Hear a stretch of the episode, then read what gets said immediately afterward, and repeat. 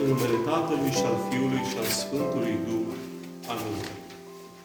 Și zicând acestea, a suflat asupra lor și le-a zis, Luați Duh Sfânt, cărora le veți ierta păcatele, li se vor ierta, cărora le veți ține, ținute vor fi.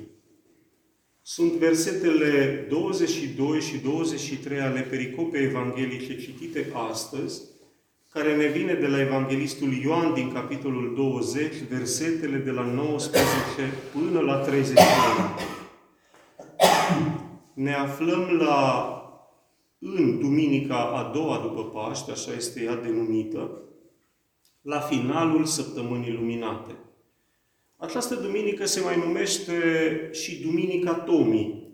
Este poate mai cunoscut așa în popor, pentru că pericopa surprinde acel dialog arhicunoscut dintre Domnul, cel trecut prin, prin ușile încuiate, și ucenicul său care încă se îndoia. Noi astăzi avem zi de cateheză liturgică și vom observa împreună că însăși pericopa ne călăuzește astăzi pe cale.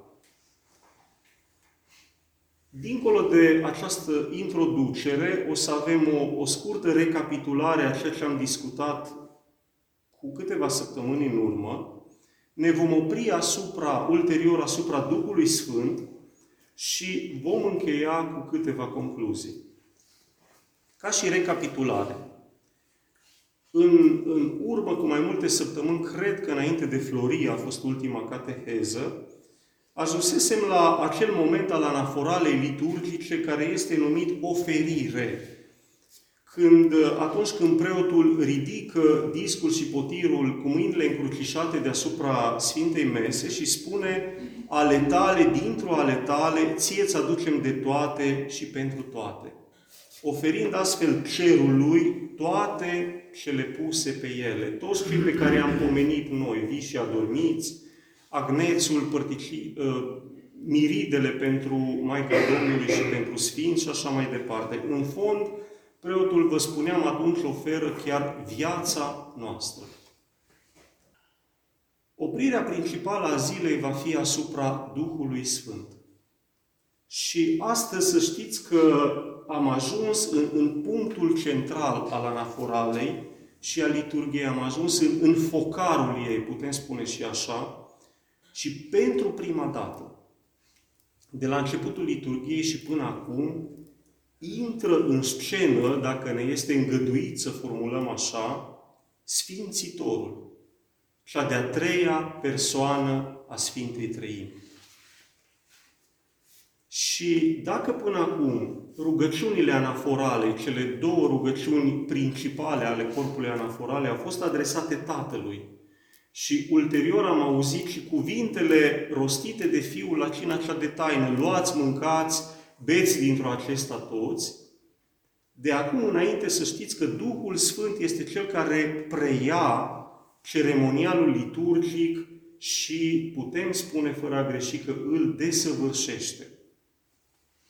Preotul, în general, de fapt tot timpul, ridică mâinile și îl invocă pe Duhul cel Preasfânt spunând, și citez acum, Doamne, Cel ce ai trimis pe Preasfântul Tău Duh, în ceasul al treilea, apostolilor Tăi, pe acesta, bunule, nu lua de la noi, ci îl înnoiește întru noi cei ce ne rugăm ție.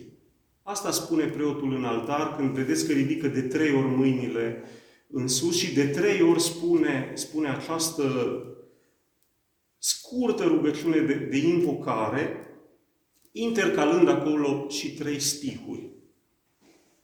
După acest moment, urmează ceea ce, în general, nu, nu se citește cu voce tare pentru că intră pe, pe uh, ritmul cântării de la strană, dar noi am încercat, urmând un, unui bun obicei preluat din altă parte, am încercat să citim cu voce tare se aude rugăciunea epiclezei.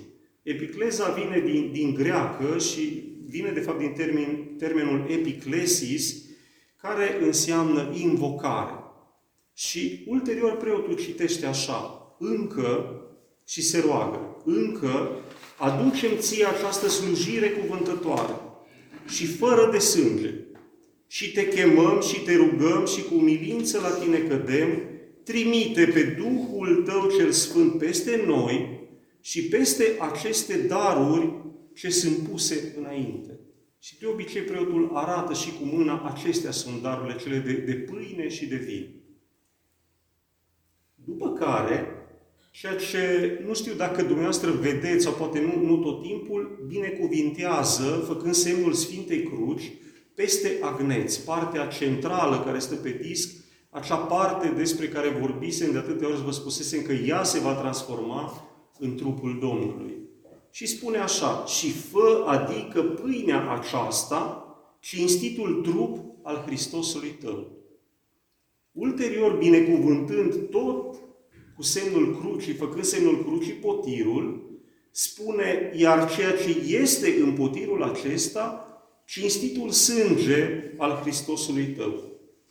După care le binecuvintează cu o cruce mare care le cuprinde pe amândouă, le, le înglobează, spunând, prefăcându-le cu Duhul tău cel Sfânt.